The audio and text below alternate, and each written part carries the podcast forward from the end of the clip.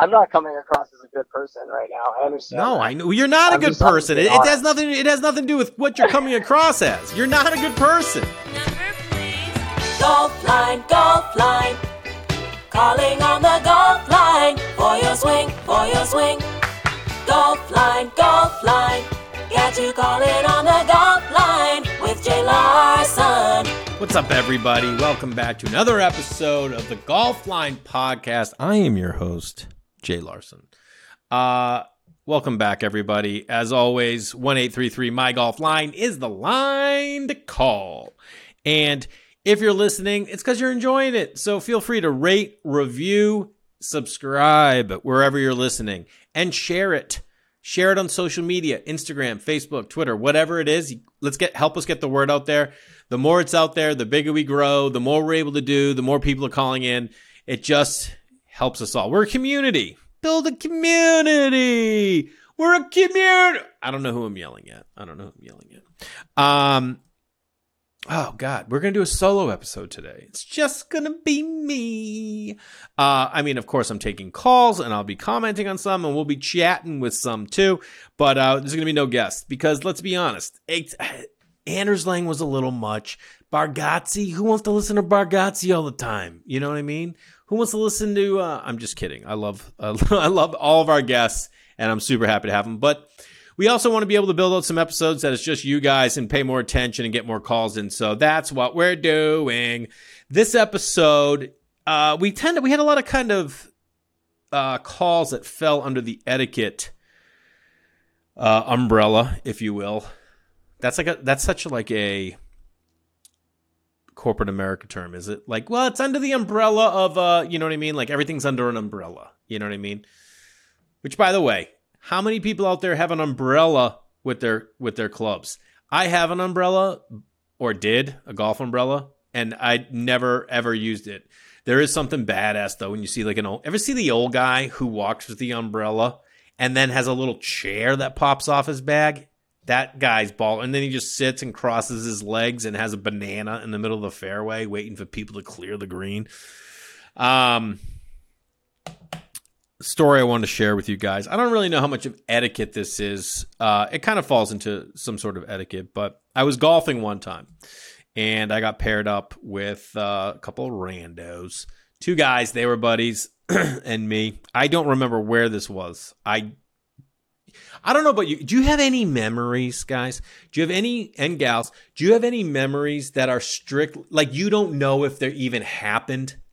You just have I swear to you, my ex-wife and I were looking for a place, and I can't remember if this was in in where close to where I live now in Los Angeles or outside like this deep part of Brooklyn when we were living over there. I can't remember. I don't remember. I remember the house. I remember one room in it and I remember a woman in it. I don't know if it's a dream, a thing I made up, or a house I actually like looked at. And uh, I, there's this one house that we would pass all the time, and I would say to my ex, "I'm like, I think that's that house I looked at," and she's like, "I know about the house." You know what I mean? you know that Chris Rock joke where uh, he talks about being married for a long time, and then your wife's like, "Hey, did I ever tell you about the time?" He's like, "Yeah, you told me about the time. You told me about the time." And he, he says, "Like, go out and kill somebody, or go out and get kidnapped, and then come back with some new shit to talk about." Anyway, this story, I don't. I know it was real because I was there. I just don't remember where it was, how old I was. I just know I was like in my 20s probably or early 30s. And I get paired up with these two guys, and there was like a. It was like a short par four, right?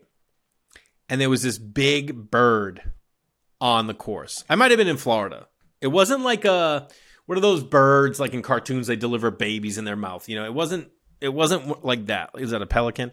It was this black bird and it was big and i mean i just remember it was unique. It wasn't like a crow. It like it looked like its wings had two like two arms to it. You know like most wings are just like bah! This was like a bah! whatever. And uh one of the guys teed off and hit this bird in the fairway okay and you know, we're like, all right, he, you know, did he hit that bird? We couldn't really tell, I don't think. And I don't remember who it hit yet, but then we all hit. And then the thing started like kind of like flapping its way, like trying to get away. Like it, he, it was struggling. It, the, the bird was struggling.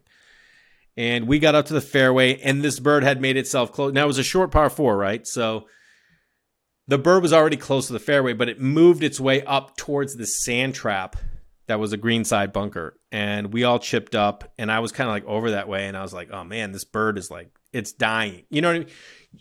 It, it wasn't doing well.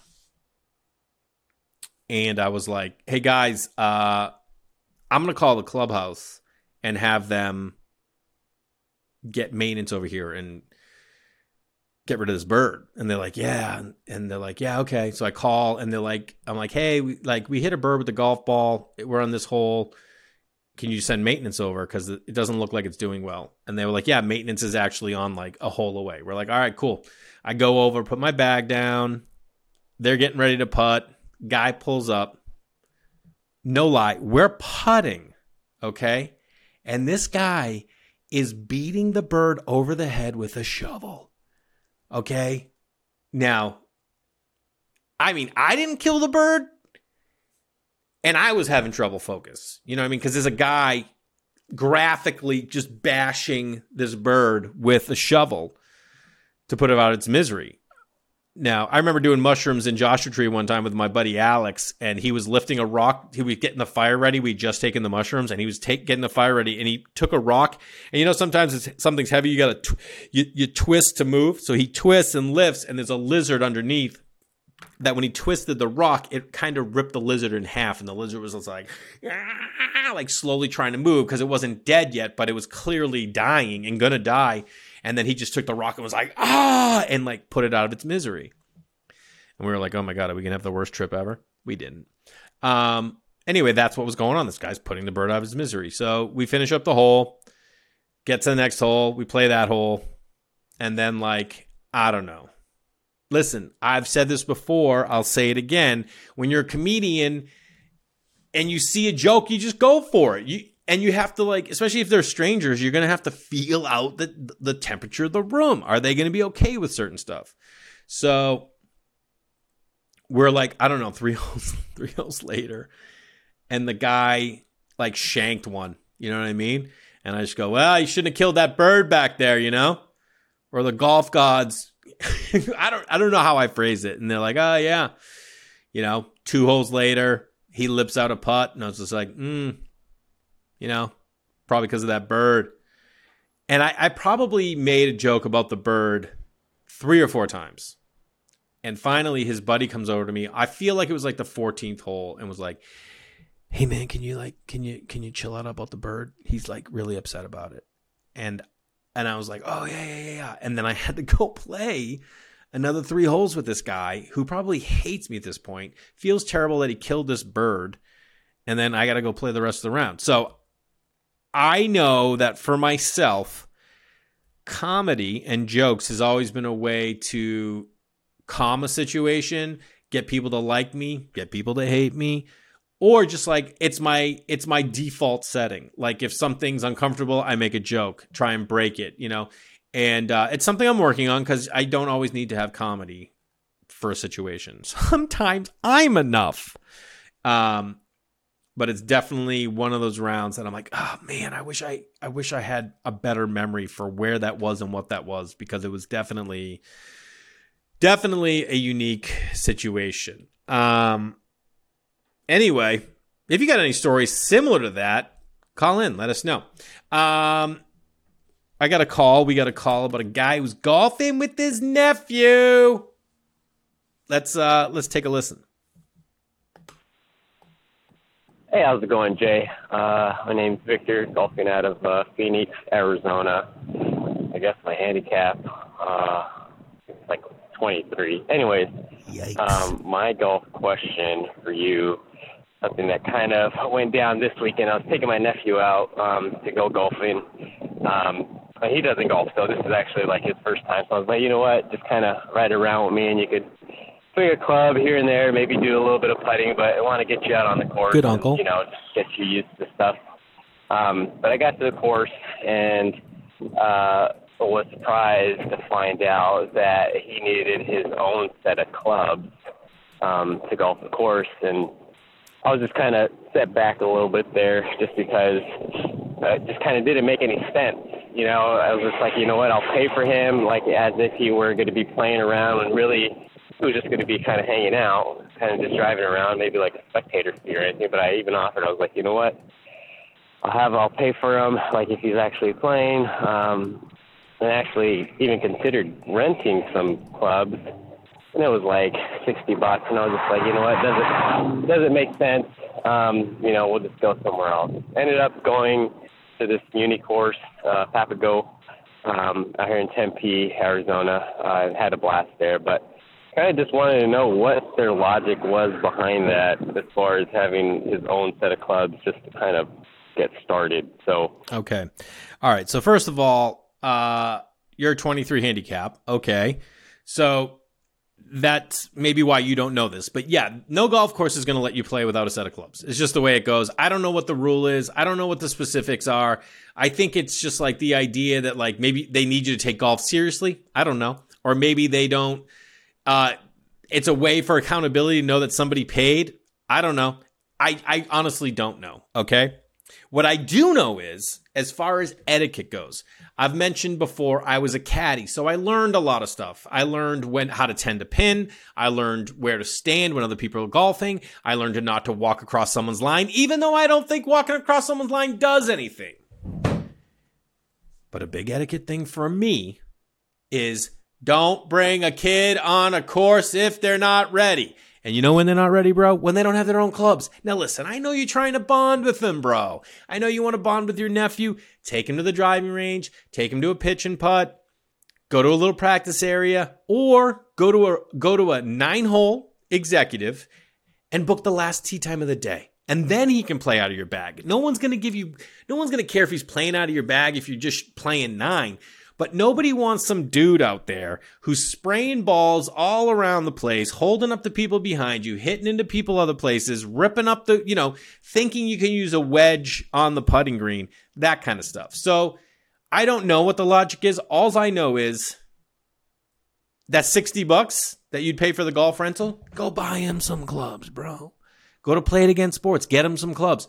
Then go to the driving range together. Then be like, hey, let's just go putt one night. You know, take him out to dinner and then go putt, or take him putting and then go get an ice cream. You know what I mean? I don't know how old he is. You could, if he's old enough and you guys drink, grab a beer and go putt. But part of the responsibility of being a golfer is knowing the rules and passing them down to the other people. You know what I mean? Part of the responsibility in stand up comedy, right? When a headliner takes you on the road and you're going to host first or feature, host or feature, you're going to need to know where the light is so you know when your time's up. You're going to know how to to get someone's credits before you intro them. You're going to need to know all these things in order to do that job. And it's the same thing in golf. You got to hand it down to the people below you. Nick Swardson took me on the road for the first time. I hosted for him in San Francisco. Tig Notaro was featuring. This was oh, almost 20 years ago. And I learned so much in that weekend because Nick taught me. It's the same thing you got to do with your nephew, bro. And by the way, Papago Ranch or Club in Tempe, isn't that where the Carp Barn guys are? That dude who does all the steak and cheese reviews, I love that guy. I'm pretty sure that's where he is. He hits like nasty stingers. So that's like a really decent course anyway. I don't know if it's a muni. I could be thinking about the wrong course. All I know is, bro, get your nephew better before you get him out there with you. Okay. Uh, let's go to another caller. He's got some beef He's like he's got some beef with a buddy of his who just started golfing. Play it. Hey Jay, my name's Jack. I'm an eight handicap and uh, play a myriad of different kind of clubs. But my question more to you is, I got Jack. a friend that's getting into golf and he's trying to you know figure out a way to get around the course and he's to the point where he doesn't really keep score on most of the holes, but he kind of thinks he does. So he pulls the move where he goes like, oh. I got a seven here, and you really know there was no way that it was a seven, and he just kind of writes down numbers, and at the end of it, it always seems like he finds a way to say, "Hey, I shot 99 today." How do you break it to him that you didn't really shoot 99, and you probably shouldn't go around to people you don't normally play with and tell your scores like that? Uh, be interested to hear your take. Thanks, appreciate you. Uh, first of all, it's always we're all any low handicapper is going to get annoyed with anyone who's not telling the truth about their score because we know that our handicap is our handicap because we report our score. You know what I mean? I don't trust me. If I shoot a 92, and I know there are people listening right now, they're like, dude, I love to shoot a 92. I know, I know. But when I shoot a 92, I'm not stoked that it's going to take my handicap up so that I have, I'm at a better advantage. I'm annoyed that I shot a 92. You know, now there are some courses that are so hard, especially if I'm playing the tips, which I don't normally play the tips. I, I I'm it's just not they're not made for me. Um, I'm to actually put that in for something else. But we tell the truth, right? So I think for a new golfer, you know, we're just coming off the nephew call.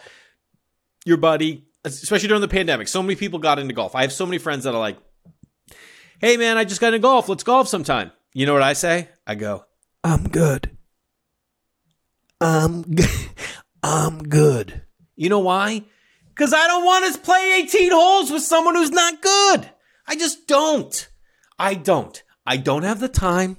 I don't have. I have the patience. I just don't have the time, to be honest with you. I got two kids. I got. I'm trying to make a career happen, and then someone's like, "Let's go play 18 on a Sunday." I don't golf on Sundays, bro.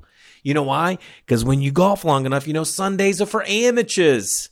They're for amateurs. Here's my thoughts anyone who's just starting out, don't keep score. You shouldn't be keeping score. It doesn't matter for you. Depending on you know what matters? Are you able to get off the tee? First of all. Now, when I said the thing about the kid, the nephew, book the late tee time, when it's a friend, an adult who can, like maybe has played sports, they can swing a club, you can go play nine anytime, but don't be going to play 18 with, you know, unless, unless you have the awareness to go, hey guys, I'm just going to pick up uh, or or I'll pick up and I'll hit with where you are. You know what I mean? Those are the guys I like when they're just starting out. Boom, boom, boom. But like otherwise, you shouldn't be keeping score. You should just be trying to get the ball in the fairway. You should be trying to like learn that you hit down on the back of the ball to get it to pop up. You don't have to lift up. You know what I mean? There's little things that you won't learn until you golf for a while and you do certain things like, you know, how to play certain clubs, what your distances are. You know, like I think that's one of the most important things as a new golfer is learn what your distances are. First, you want to learn how to hit a driver. Then go to the range and just figure out what your distance is and know that your clubs down and up are 10 yards away. You know what I mean? I base everything off my 8 iron. My 8 iron's 155. That means my 9's a 145. My wedge is a 135, 136. My 50 degrees like a 121. I can beef it up. I can chill it down. You know what I mean? That's how I do it. So like it's important to get out there and not be worrying about the score because you don't want to know that you're going to put up you know it's people like oh I got an 8 and you're like listen an eight's terrible okay so why even keep score now you worrying about who he's telling what to that doesn't matter to you you know what I mean like I see in this world especially after being divorced people are so afraid to set boundaries you know what I mean Eh, Let him. Let him do whatever he wants. He can tell anyone he wants. He's going to find out the hard way when he gets into some scramble telling everybody he shoots bogey golf. I mean, most people who don't golf or start golfing, they're like, yeah, I'm like a bo- bogey golfer. No, you're not. A bogey golf is shooting a 90. You're not shooting 90 for 18 when you're just starting. You're shooting in the hundreds. We all know that. We've all been there.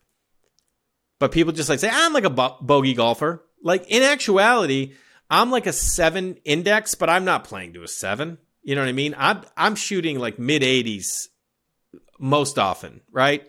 When I'm on my game, I'm shooting high 70s, low 80s. Otherwise, I'm like 85, 86. If I don't play for 10 months, I'm still going to go out and shoot an 85, 86. Because after a while, I'll get to the range early, I'll practice, and I'll dial it in. But for this guy, I wouldn't sweat it, bro. And I would just, I would not be afraid to tell him, like, bro, just tell us what you got. Either don't keep score. I would tell him, don't keep score. And I would give him t- pointers and tips, especially when you're a low handicap, and help him out, bro. Just help him out. Tell him like, and when he tells you, he's when he tells you, hey, I got a seven. You know what you do? You look him in the eye and go, no, you didn't. And this is the first rule of Fight Club is we don't talk about Fight Club. The first rule of learning how to golf is don't lie to my face about your score. Do you have any idea how sacred the golf score is? It's sacred, bro. And you don't want to have to punch your buddy in the golf course, but you might have to. If he tells you he got a seven and you tell him he didn't, You give him one more chance. You say, I'm going to give you another chance to tell me what you really got. And if he says seven again, you punch him right in the face. You got it? It's the only way around this. Draw the boundary, bro. Don't worry about what he does. Stay focused. I love that you're getting them out there, though. Um, you don't want to get resentful, like our next caller. Oh, I love a good segue. Uh, let's play this message, and then we're gonna give him a ring because uh, it. I think. I think. I think we're gonna get into some stuff. Can we uh, play this message, Jojo? Hey Jay, uh, my name is Basab. I'm 25. I'm from Austin. I wanted to reach out to you today to ask you a question. I have a bit of a an issue when it comes to my golf game. It's more of a, psychological issue of etiquette, and it's not something that I maliciously do, but I've come to terms lately with the fact that whenever I go to play golf with my buddies, I do this thing when we're whenever we're on the putting green where I just have to walk across their line. And it's it's not as if like I, I scuff it up on purpose or anything, but it's gotten to the point where my friends don't want to play with me anymore. and I don't know if it's if it's a matter I mean, I'm trying to figure out if it's as big of a deal as it it's pitched to be. Um, if I'm really messing up their game that much, if it's something I need to fix about myself. I mean, honestly, it's not something I'm going to change. I'm not going to change. Do I need new friends? Do I need to play by myself? I mean, I don't know. All right, first thing I'm going to say is anyone who says, Is it something I need to change in myself? You know what the answer is? Yes! yes!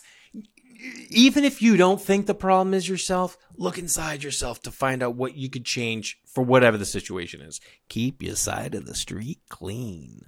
Um, and no, you don't need new friends because guess what? New friends are going to say the same shit your old friends are saying.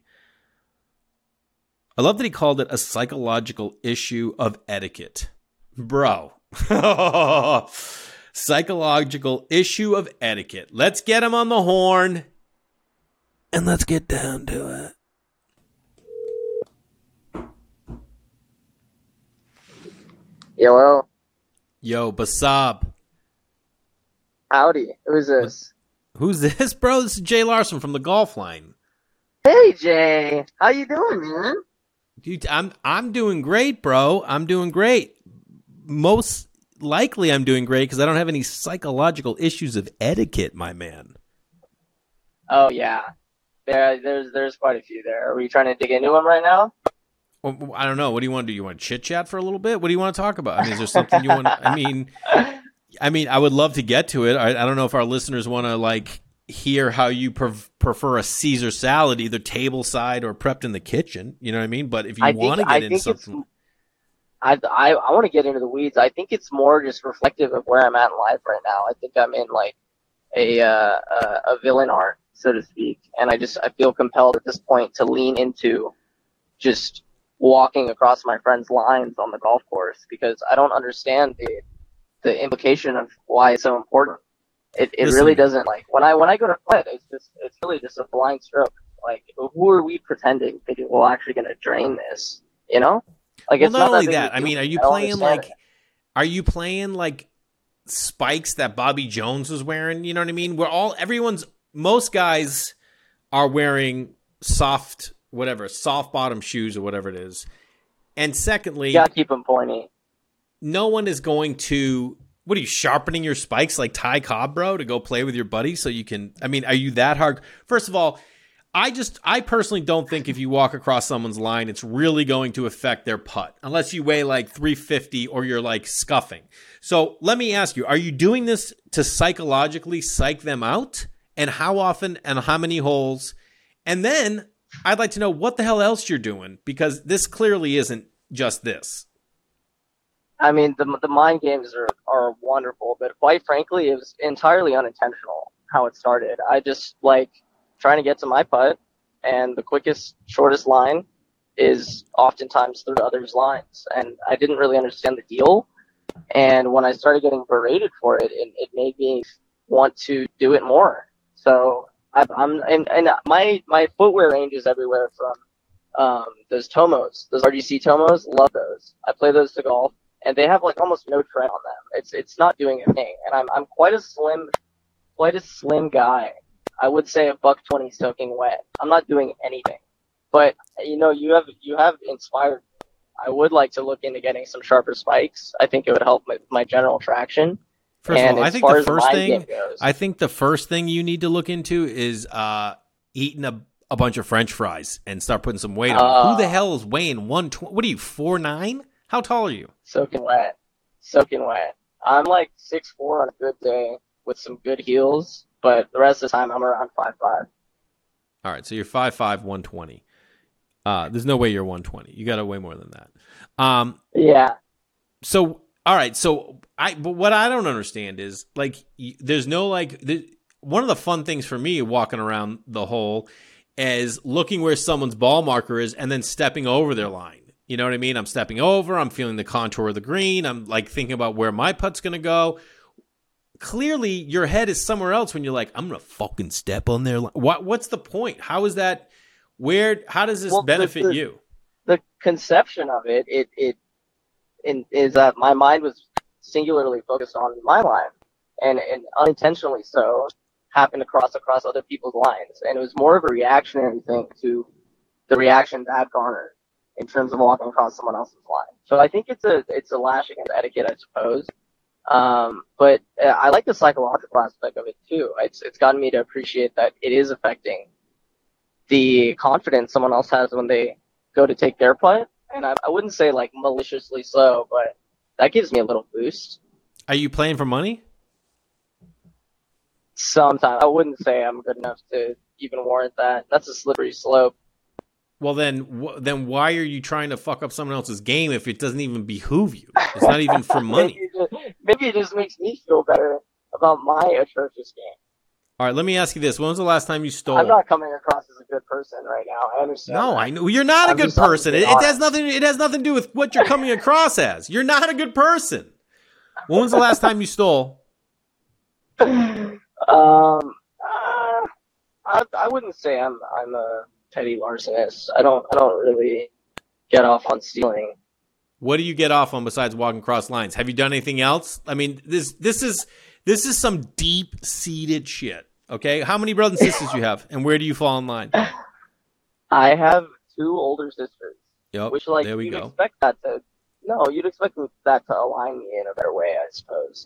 They're No, both it- very successful people. I live in their shadow, I suppose. Maybe I feel like I need to uh, um, compensate for things. I'm a Hmm. buck. I'm a buck twenty soaking wet. Remember? Yeah, I- which I still think is a lie. How often are you lying? You like lying a lot? I do love lying. Yeah, see, I'm I not very it. good at it though. I'm not, Not that great. I knew you were lying when you told me you were a buck twenty soaking wet. so it was a lie that I'm six four, that I'm five five. You could be five five, but you're definitely. I, the lie was that you were six four. You're not six four. If you're five five, I could buy that, but you're not one twenty. You just you wouldn't be alive. I'm actually six four, a buck twenty soaking wet. I'm a picture like a spindly skeleton working his way around the green. Does that does that like if anything it's aerating it, right? No, what do you do for work? I uh I'm it, it's gonna sound corny. I, I don't even like I don't know how to say it without sounding pompous. I'm a process engineer for a 3D printing startup. So You're I like what? melt plastic for a living. In other words, I mean, yeah, this is see, here's one of your bigger problems. Plastic is killing the world, and here you are finding new ways. I'll have you know we se- we're segueing into metals. Uh, direct energy deposition is going to be really exciting, really cool stuff. Oh metals God. are. Hold- hey, can you hold on one sec? manufacturing. Dude, they're it yeah, they're gonna deposition metals. It's super interesting stuff. Hold on. Sorry, I just had to uh it was just it was such some interesting but let's get back to it. All right, you have a rewarding job. You have two older sisters that are successful. What about your family? How old are you? What about what about him? I am 25. 25? Do you Um, have anyone in your life, a partner in a, of any sort? Oh, that's an important detail. I probably should have mentioned the beginning of this arc. I about a month and a half ago, two months out of a six-year relationship, and I just felt compelled to uh, buzz and bleach my hair blonde. For context, my hair is very dark and very thick, typically very long, Can and I have stop- dark brown. Can you skin. stop humble bragging about how thick your hair is and how tall you are? no wonder why she broke up with you. I want to see a sketch of what I'm I'm I'm describing as myself because it sounds terrifying, but It it's ain't true. good, dude. That It ain't very good. true. There is no element of this that's good so far. Let me ask you this. All right, so I'm going to tell you right now, you have I would much rather be where you are at 26 26 or 25? 25. 25. 25. When's your birthday? February 28th. Boom, bro. Day before Just a leap year. case. Yeah. But 97, 1997 was not a leap year. So it was like, it, it like ha- has significance, but not even on the year I was born. No, it doesn't. It doesn't have any significance. You're the 28th. If you were the 29th, it would have you're d- there's no significance. But it's close to significant. Are you telling me I'm insignificant? Because that's also true. Yes, you're insignificant. Every single one of us is insignificant. This is the big problem. You think you think you're not insignificant. You think your job is special. You think your thick hair is special. You think you, you think your job playing with computers is significant. Let me tell you something. I think you're in a great place. You know why? Because when you start a relationship at 19, it's never going to work. Okay? Anyone who does, all the power to you. Those are the ones that are supposed to, but normally they don't work. So you're in a place of rebirth. You can rebuild. You can Yeah. stop being a liar. Stop being a liar. And and the, the the course etiquette thing. Stop walking on their lines, bro. But why? Just because it's Do you want a do. fruitful life? Do you want people to like you? You think I- you're going to get new friends, and all of a sudden you're going to get new friends, and they're going to be like, "Oh, I don't mind that he walks on my." You're just going to lose those friends, bro. You know, Jay, you're right. Don't give me that. You're completely Don't- right. don't no, I, I rec- me. I'm rec- recognizing the fact that I am in a period of rebirth and I have a an opportunity to change my behavior. I'm drink coffee in the morning? completely aware of what I'm doing. I know you do. Do you drink coffee in the morning? Yeah, I do now. I, Do you I- go to a coffee shop, or what do you do with your coffee? Do you go buy it somewhere? Uh, I typically get it at work. Huh. Well, I think tomorrow, maybe do to this? next time you're out at a coffee shop, or next time you're filling a meter, how about you fill someone else's meter? How about you buy someone else in line a coffee? You know what I mean? Do something outside of yourself, bro. Will this will this uh, is reparations? Will this make me good again? No, you no. You need some so bad. serious, serious therapy is what you need. I mean, this goes deep. I mean, I don't want to get I don't want to have to get your mom and dad on the phone because I I just don't think they're capable. But I think this goes this is deeper than this is outside my pay grade. Can we uh, can we do this again next week, same time? no, never again. But I do appreciate your call, bro. Uh, it was fun chatting with you, and uh, I look forward to hearing hearing about your future through someone else, through someone else, through someone else. I appreciate you too. I I will turn and leave, and you'll hear the stories right, printed brother. in plastic. We appreciate Thanks- you here at the golf line. appreciate you too. You have a good right, one. man. Bye, right, take care.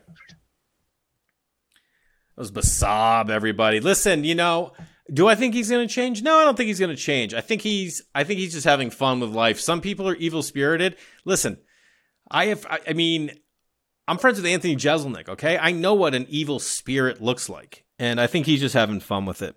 Uh, it seems like a perfect time right now to go to a commercial break. I mean, we got to pay for greens fees.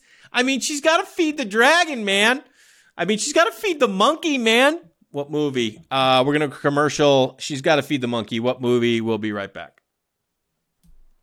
All right, welcome back, you guys. We have uh, again. Thank you for joining me in this solo episode. I love being able to dive into your questions, comments, stories. One eight three three my golf line. As always, rate, review, subscribe, share with friends on social. Heck, you know what? Right now, pause it and just text message your golf buddies right now. Boom. Link to the link to the episode. Have you listened to this? It's great. Uh, remember that time we killed that bird? You know what I mean. Um, I just, you know, playing music on the course is a question of etiquette for sure.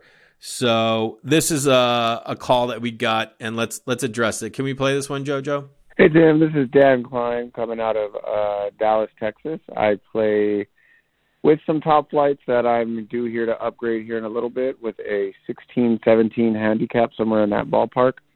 Um, calling in because I got a question. One of my pretty good golf buddies, um, every time we go play, he uh, cranks up the volume on the golf speaker uh, pretty much to like an 8 or 10.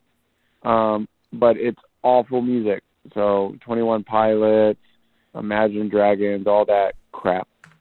Um, how do I get him to not be doing that? Right. So four hours of 18 holes, uh, playing, listening to crappy music. It's a long time. Uh, love some advice. Okay, um, Dan, Danny Klein. All right, let's be straight up, Dan, about a couple things. One, if you're playing Top-Flites, bro, you're not due for an upgrade. Okay, you're overdue for an upgrade, bro. Who is playing Top-Flites, and who, in God's name, is playing Top-Flites? That's a 16 or a 17 handicap. Okay, Tom Kite is playing Top-Flites, bro. Or at least he did 25 years ago. Old, old bottle cap glasses. Tommy Kite is playing Top-Flites, okay? Or was. No one's, I don't even know if they make Top-Flites anymore. And there's no way you're a 16 or 17 if you're playing Top-Flites. If you have Top-Flites that are old and you bought them new, you bought them at not even a golf shop, not even a Dick's Sporting Goods. You got them at like a like a Kmart or something like that. Like I don't know where t- Top-Flite's playing. And listen, I'm not I'm not a clubbist. I'm not someone who's gonna judge you on your clubs, even though that's exactly what I'm doing right now. Because I know I could go out and I just want to play. You know what I mean? Like, what do the grips look like on 16? I mean, old Top-Flites. I would love to see them. They're, I, I bet they're so slick. I bet you can just go right down them and they're all like crackly, right? Are they crackly? Um, so Dan, I honestly, part of me was like, I'm not even going to respond to this call till he gets new clubs. Okay. Especially as a 16 or a 17. Those new clubs can take you down to a 14 or a 13, bro. Have you heard of technology? It's happening around you. You know, and I think this is the bigger issue. First of all, what the fuck is your problem with Imagine Dragons? Okay? That's a great band. They have so many different sounds. I listen to it all the time with my kids. It's one of the things I love. There are very few bands you can listen to with your kids that you dig and they dig. I could go tomorrow with my eight and six year old to an Imagine Dragons concert and have fun. Not just because my kids are having fun, but because there's going to be fun people around. Danny, you're making me think you're not a fun guy. And we want you to be a fun guy, Danny. Listen, you're out in Dallas. I mean, what are you like a Jimmy Buffett guy? Is that who you are? Like, is that who you are? Are you a Grateful Dead guy? That's the vibe I'm getting from you. I'm getting this Jimmy Buffett guy. I bet you, I bet you have a pool. You might even have an above ground. I'm getting above ground pool vibe from you, Dan. I'm getting above ground pool, and I'm, I'm getting the vibe. I'll be honest with you. The vibe I'm getting is you're a barbecue guy and you have an apron. You have an apron, and it may some say something like "Cool Dad." or it might be one of those ones where like you lift it up and like a, a, penis pops. Uh, you know what I mean? That's the vibe I'm getting.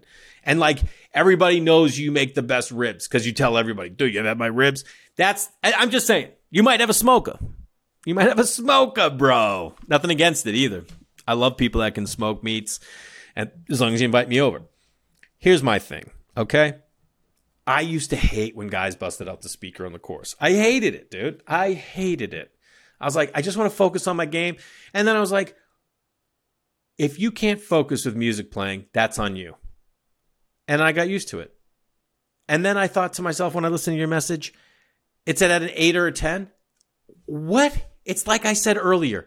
Where are we talking about the boundaries? Can't you say to your buddy, like, yo, man, I love having music out here, but can we just t- take it down a little bit? Let's just take it down a little bit. Or how about saying, like, listen, I know you're all about 21 pilots and Imagine Dragons. How about this? You know that game? What's that game? 666, where you play four guys and you partner up with one guy for six, another guy for six, another, and then you do at the end? How about that? How about like every six holes we switch up the music? I don't listen to yacht rock, but when I'm golfing, nothing is more enjoyable to me than yacht rock. Now, I have one buddy, and when I go out and play with him, him and his boys play hardcore old school rap. Okay, that's what they play. I have no problem with it. I just chill it. I'm like, oh, let's do it. I hear some of the ones, some of my favorites. There's some I don't know. I just roll with it. So I think it's having the conversation before you get out there and knowing that, listen, in life, in golf, when we're setting a boundary, it's not telling someone you're pushing them away, you're trying to bring them closer. So I would just say, yo, bro, can we just tune it down a little bit? And how about we mix it up? But ha- you better be ready with what you want him to play. Okay. You can't be coming in like, well, I don't know. I just don't want to listen to Imagine Drag. You got to have something, bro. And then what I might do is then try on some Imagine Dragons when you're home alone. See if you maybe do like it. I just think it, uh, you might. Uh, Dan, either way, I appreciate you out in Dallas calling in. Um, you know, we got to adjust, buddy. The world is growing and changing, and technology brought music onto the course, and then it's something you got to adjust to. So the more you can do it, the better. Um, this next one, it's not really a etiquette question, more of a golf related question, but I found it interesting. Uh, Jojo, can we play this one? Hey, what's up, Jay? This is John. Um, I'm a 15 handicap. I think the biggest problem with my game right now is that I it, it's a it's a consistency thing for me. I feel like one week I'm hitting it great, I'm having a good time on the course, but not not a week later, I'll just go through three weeks of of just terrible ball striking, in my backswing all twisted up. Um, so I don't know that it's it's how do you deal with consistency and what would you recommend? I appreciate it. Thanks. I mean, is anyone listening right now that doesn't love John? Listen, no offense to Dan. I think Dan's probably a great guy too, but John just has this sweetness about him. Uh, listen, buddy, I think consistency is the thing that we're all dealing with. You know what I mean? It's like we all know what it's like. You know, when you have those good rounds and you go out and you have a good round, it's great. This is my butt. You know who this is? If you've listened to past uh, episodes, my buddy Rye calling. Um, I don't know why that's the speaker's off. Anyway, um, apologize for that, John. We all struggle with that. You know, you're going to have those days you go out. Now, when you're playing well, you're playing well. Everything's kind of clicking. You can make adjustments. You know what's happening. Even when you shank one under the trees, your recovery game is good and you're on. But like, if you're usually if you're driving the ball well, your mid irons are terrible. Or if you're out of the sand up and down well and around, then your your your mid irons aren't great. You know, and that's why you're in greenside bunkers.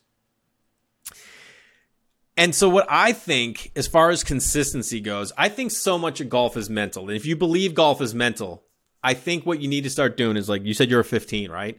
So if I know I'm a 15, that's basically you're looking at it like, all right, I'm a bogey a hole and then there's a I'm to I'm to lay in a par here and there or a birdie here and there and a double bogey, right?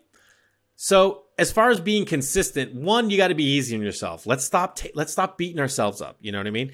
I think building consistency is actually building a mindset that like I'm a good golfer. I'm a 15.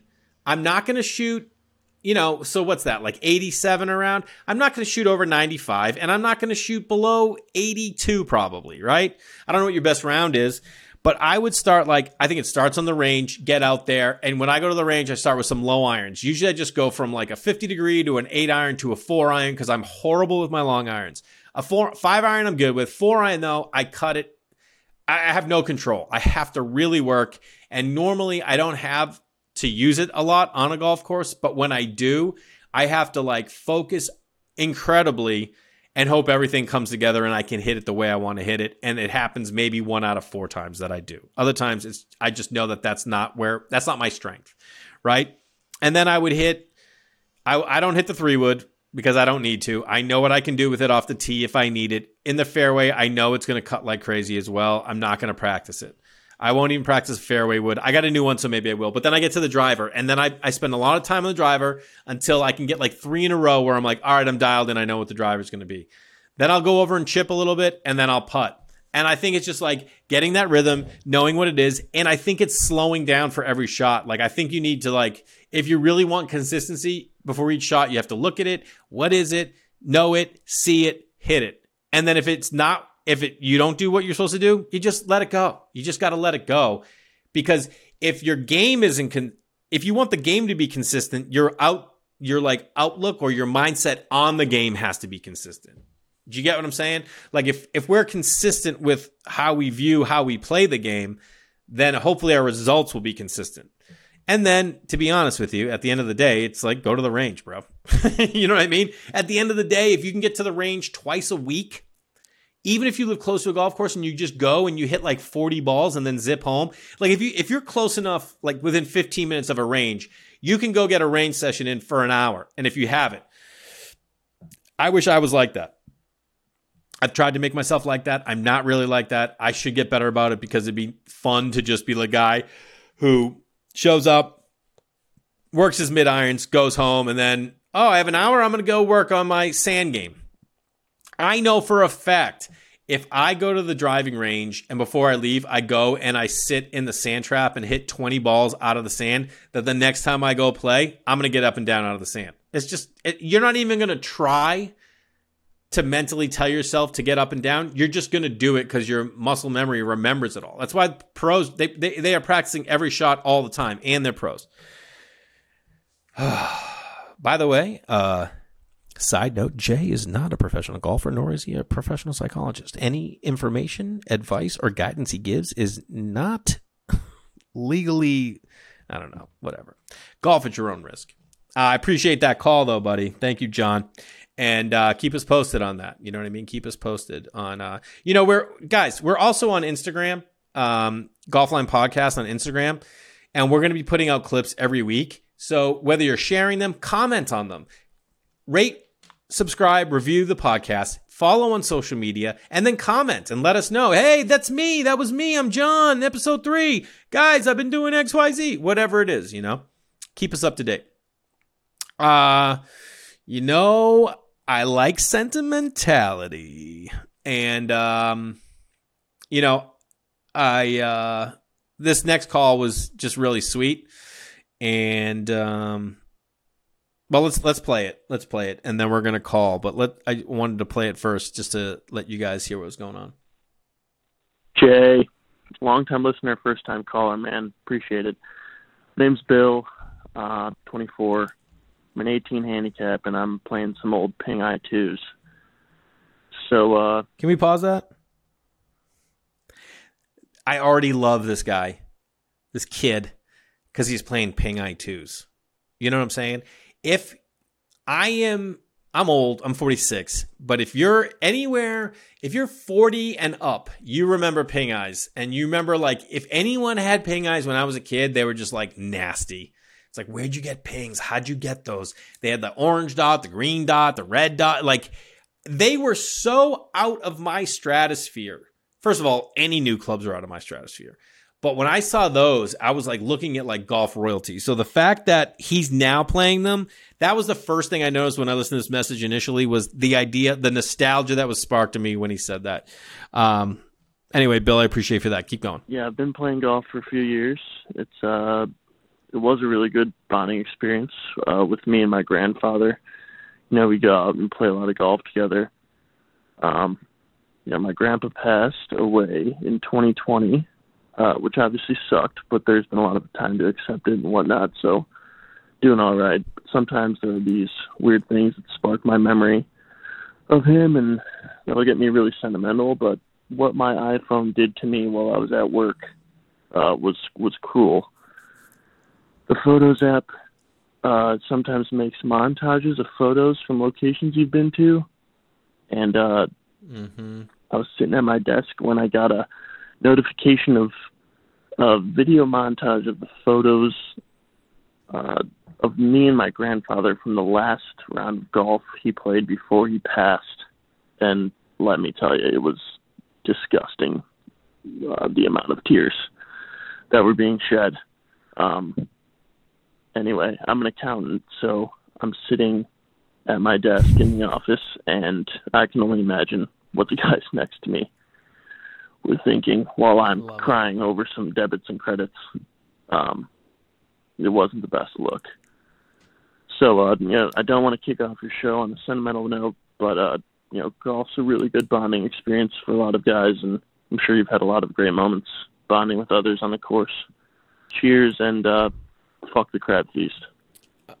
I just I just love the idea of like two accountants like, man, Bill's really taking that uh that ledger to heart over there, huh? Um anyway, I was just I, I, you know, I've shared it before. I'm going to share it again if you're familiar with my comedy at all. You know, my I ne- my dad wasn't around. Both my uh my grandfathers were.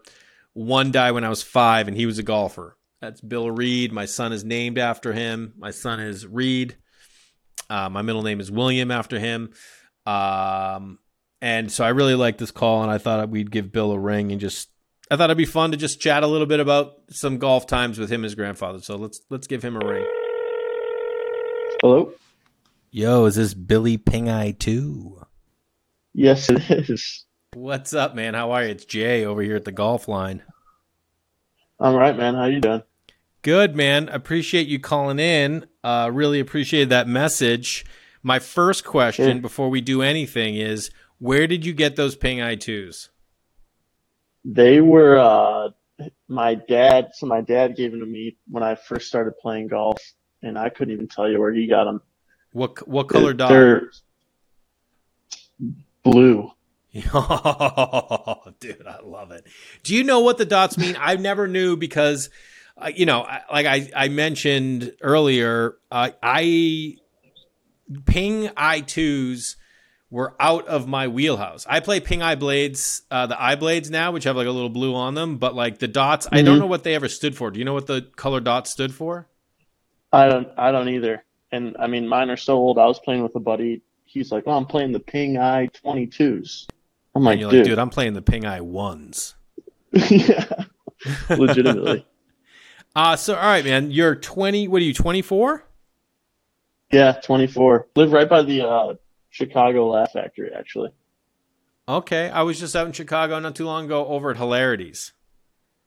Cool, cool. Yeah. I love Chicago, man. My friends, if you're, uh, I mean, if you really want to go out for a fancy night, my friends uh, have a restaurant out there called Ever. It's really, it's pretty bougie, but uh, really nice and really expensive. But Cool. um, so talk to me, man. You've been playing for like two years, and is that right? Two, three years? Like getting into it really the past two, three years. My grandpa in- introduced it to me like middle school, but playing a bunch of sports, it was just never a thing when I was little. Yeah. Uh, but yeah, jumped deep into it like the past two, three years now. Like when the start of the pandemic or before that? the summer like before the pandemic we would always go up and play up in wisconsin and stuff um, but then during the pandemic I just started grad school and uh, all the golf courses were open in indiana so Mm-hmm. i was playing like every weekend during the pandemic I love it. And how often were you playing with your grandfather? we would play probably once a month we had this little niner close to my parents house mm-hmm. uh, and he would we would just putt around on the cart and play that How old, how old was your grandfather when he passed? He was seventy-seven. 77, so he's young. Yeah, yeah, you know the the I mean, I say that I, I say that because like my I had a great aunt that was 102, another great aunt that was 100, my other aunt was 98, my other uncle was 99, and then my grandmother was like Mhm. 88. So I say You're talking he was about young in regards, but that's a great life. 77 is a great life. yeah. Is it what was your aunt's name? Aunt Rue or something? I'm a huge crab feast guy. Oh, all right. You know, Auntie Rue. Auntie Rue was a Yeah. hundy. Auntie Lil was 102. Uh, Auntie Gert, 98. And my grandmother Alma was 86 or 88. I can't remember. And then my Uncle Ray was 99. So, you know, we go. You're looking good. You're you, you got you got a multiple decades to go. Listen, if I don't live past 92, I'm a failure. Um, so tell me, like, how? So Fair you're getting enough. out there with him once a month. Was he pretty mobile? Was he pretty active? What was he hitting it off the tee? And how many woods did he have in his bag? First question. How many woods? Oh no, no irons, no. irons. he was all woods. Uh, he played uh, Callaway Big Berthas. Of course he did. Um, Like the old ones, like where the head was like the size of like a, a, a two year old's fist. Yes, yes, Okay. and they were Love it. like that metallic, like just all silver. Dude, your family Um, is playing some of the most iconic golf clubs ever. The Ping Eye twos and the Big Berthas. I mean, come on, bro. Yeah, my dad. He, I was like, maybe I'll just go get fit for a new set with my my bonus. My dad's like, you don't sell those golf clubs; those come right back to me. I I'm bet like, I, I bet your dad's playing one- like those TaylorMade uh, graphite bubble shafts. If you guys are really keeping it strong in the history of golf clubs. Um, all right, so he was playing that. What was he getting it off the tee? Uh, he was hitting worm burners. It was uh, he was probably going 150 Uh, yards. Uh huh. And and what about you? Uh, if I catch one right, it's a nice baby draw. Nice. Go 280. All right. Um, okay. So he was like loving golfing with you. He's like, ah, look at Billy. Billy's he's killing Oh. it out here. I was like, I was like his Bryson. Like he thought I was smashing the golf ball. Totally. He thought I was doing crazy things with the golf ball. So I've been lucky enough to play with like friends' dads, and I don't know if I've Mhm. ever played with anyone's grandparents, but dads, they're so proud when they're out there with their kids. Was he just like bursting with pride every time he's? I mean, how cool is it you get to golf with your grandfather? I mean, that's just dope. How often? Yeah. No. w- Was he just loving life being out there with you? Oh, he loved it. We would go up to this uh, Green Lake, Wisconsin. They have a few nice golf courses up there, Lawsonia Links, and they also have a Woodlands course. And we'd Mhm. play three times throughout the week. And I mean, it was like the best week ever for him. Just And what lake, happens? You pick him up to go up there. You guys drive up together.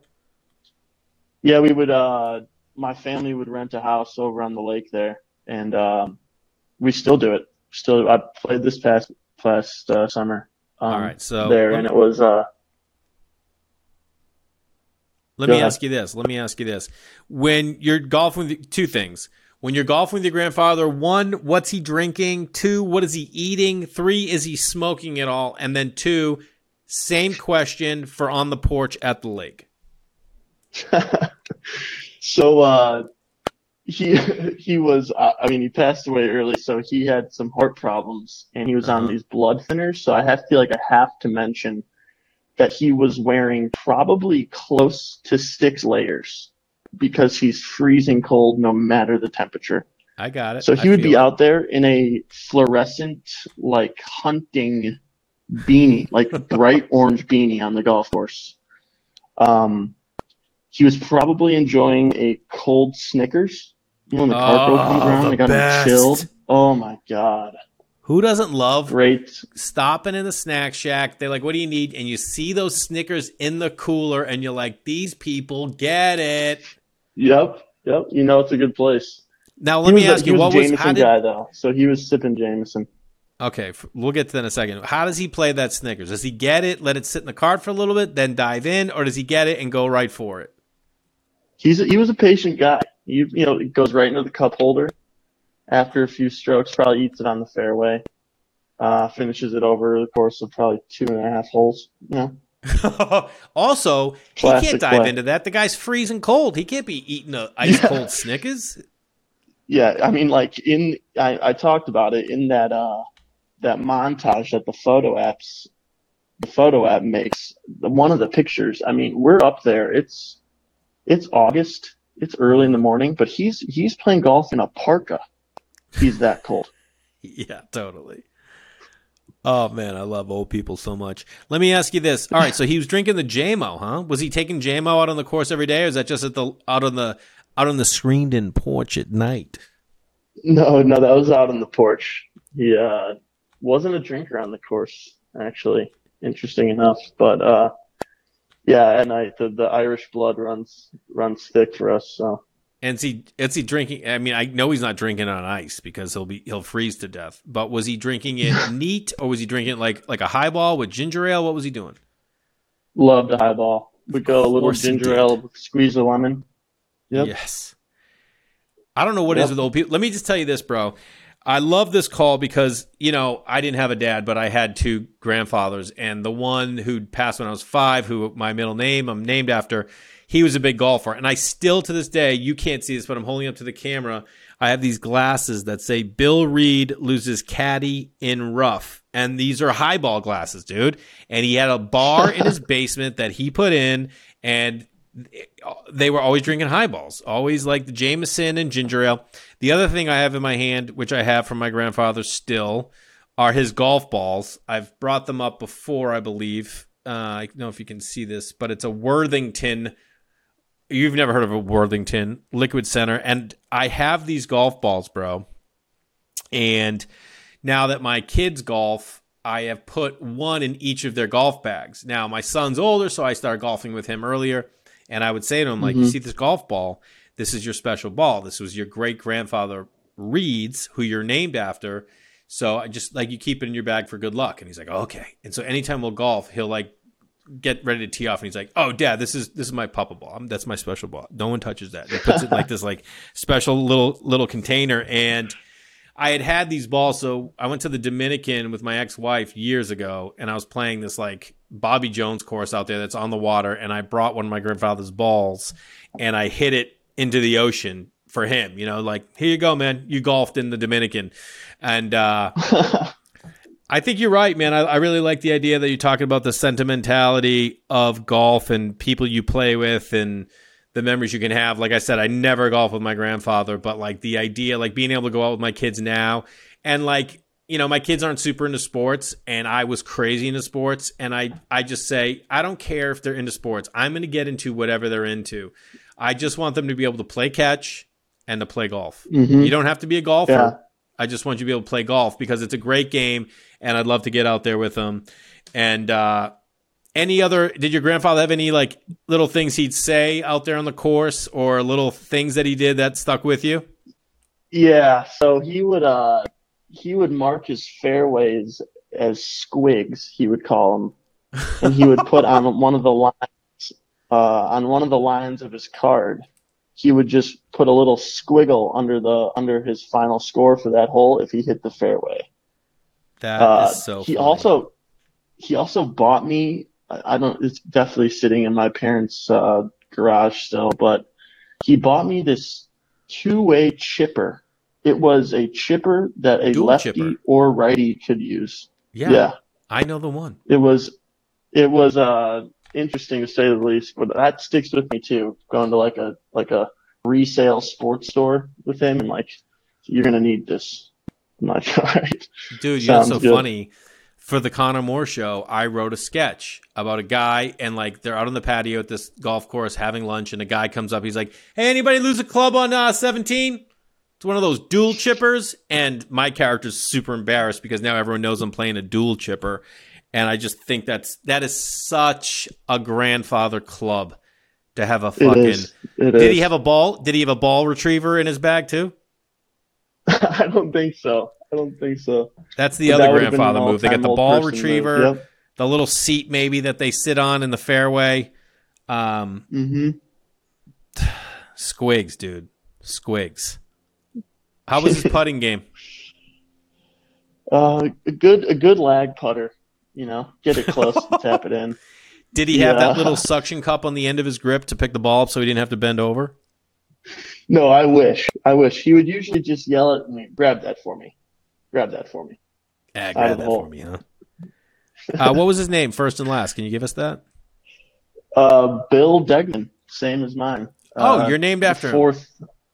Yeah, I'm uh, fourth in line. Different middle name, so we're not uh, we're not like actually the second, third, and fourth, but his dad, my his dad, my grandpa, my dad, and me, Bill's. I love it, and me, man, J. Bill, uh, Billy Dagman, bro, Dagman, Degnan, D E G N A N. Two N's there. Well, man, Bill, I appreciate you and your Ping Eye twos, and I really appreciate your grandfather, Mr. Billy Degnan. Uh, thanks for calling in, man. I really appreciate you sharing that with us. Sounds like a rad dude. And uh, I mean, probably a little racist. He was a grandfather, but still a rad dude. And I appreciate you sharing it, man. It means a lot. No, I appreciate it. It means a lot to me. All right, man. Um. All right. Hey, how are uh, how are Sue's meatballs? They still uh What do you think they a are, little bro? undercooked? Yeah, they're undercooked. I mean, they were never cooked. They were never overcooked. They're the worst. the, the woman, you know, she's not going to admit it, but they are not good. It's hilarious. Yeah. Single moms, dude, they're not going to be the best cooks. You know what I mean? Nope. Um, Understood. All right, buddy. We appreciate you, man. Yeah, thanks, man. Appreciate Thanks it. for listening. Looking forward to listening. Yeah, man, for sure.